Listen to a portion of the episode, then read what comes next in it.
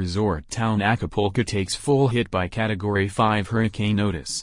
There are no hurricanes on record even close to this intensity for this part, making it a major disaster potential for this resort town.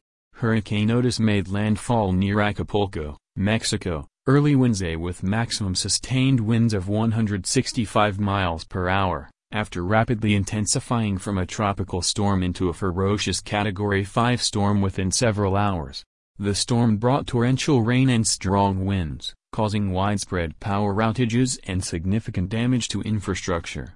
Local authorities have issued evacuation orders for residents and tourists in the affected areas, urging them to seek shelter and move to higher ground. Emergency response teams are on high alert, preparing for potential rescue and relief operations. The government has declared a state of emergency in the region, mobilizing resources to mitigate the impact of the hurricane and support affected communities. Forecasters warned ahead of landfall that catastrophic damage was likely. A nightmare scenario is unfolding for southern Mexico this evening with rapidly intensifying Otis approaching the coastline, the National Hurricane Center said in a forecast discussion late Tuesday. The Hurricane Center warned in another update of life-threatening winds and catastrophic storm surge after reaching coastal Mexico. Heavy rainfall from Otis will produce flash and urban flooding. The storm explosively intensified 110 miles per hour during the past 24 hours, a mark only exceeded in modern times by Hurricane Patricia in 2015, per the Hurricane Center. It's forecast to remain a Category 5 hurricane through landfall Wednesday morning. According to NHC data, the maximum sustained winds in the eastern North Pacific experienced a rapid intensification, with an increase of approximately 80 miles per hour within a 12-hour period on Tuesday. This rate of intensification is the highest recorded during the satellite era in the region, as stated by meteorologist Philip Klotzbach from Colorado State University. It is worth noting that frequent and notable instances of rapid intensification have been associated with climate change. Hurricane warnings were in effect from Punta Maldonado westward to Zihuatanejo on Tuesday evening. Increased ocean and air temperatures enable greater moisture transport by the air, providing fuel for storms.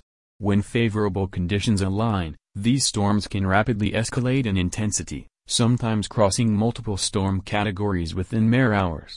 Specifically in the Atlantic Ocean basin, there has been notable progress in forecasting the phenomenon of swift intensification, it is worth considering that Hurricane Otis's intensification may be influenced by the abnormally warm waters associated with El Niño. Forecasters are alarmed by the sudden and unanticipated intensification of Hurricane Otis. Official forecasts and prominent computer models did not foresee this rapid strengthening. As of this morning, individuals in vulnerable areas were only bracing for a tropical storm. Hurricane Otis has the potential to serve as a prime example of the perils posed by unforeseen and swift intensification. Hurricane Otis poses a historic threat to Mexico's Pacific coast.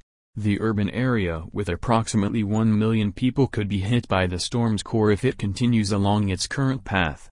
Only buildings that are well constructed would be able to endure the powerful Category 5 winds. The southern state of Guerrero is predicted to experience extensive flooding and mudslides as the storm brings in more than 15 inches of rainfall. Additionally, there is a possibility of increased moisture threats to the United States as the storm progresses. The NHC anticipates that Hurricane Otis will rapidly lose strength after making landfall in Mexico, likely due to the elevated terrain.